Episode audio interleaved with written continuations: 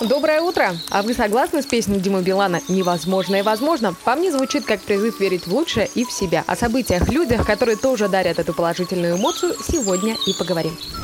Кот на велосипеде. И такое можно увидеть не только в цирке, а еще и на дорогах Симферополя. На днях автолюбители заметили мурлыку, путешествующего на спине хозяина. Усатый пассажир спокойно разглядывал машины вокруг и не пытался убежать. Видимо, такая велопрогулка ему не в новинку.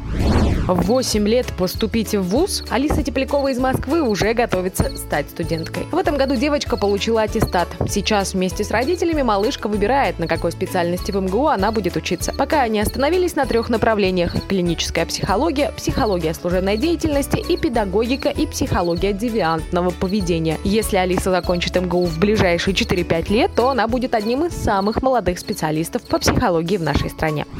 Пройти 2 километра по тросу над пропастью, и это тоже реально. В Швеции установлен новый рекорд по хайлайнингу. Хайлайнинг – самый опасный вид хождения по канату. Трос отклоняется не только вертикально под весом канатоходца, но и в стороны. Опасную дистанцию проходили 4 человека. Но обладателями мирового рекорда стали не только канатоходцы, но и все члены команды. Даже те, кто занимался натягиванием каната. Все-таки разместить трос на высоте 600 метров – задача не из легких и тоже заслуживает награды. Друзья, надеюсь, этот день вы встречаете с улыбкой и верой в собственные силы. Уверена, вам обязательно повезет.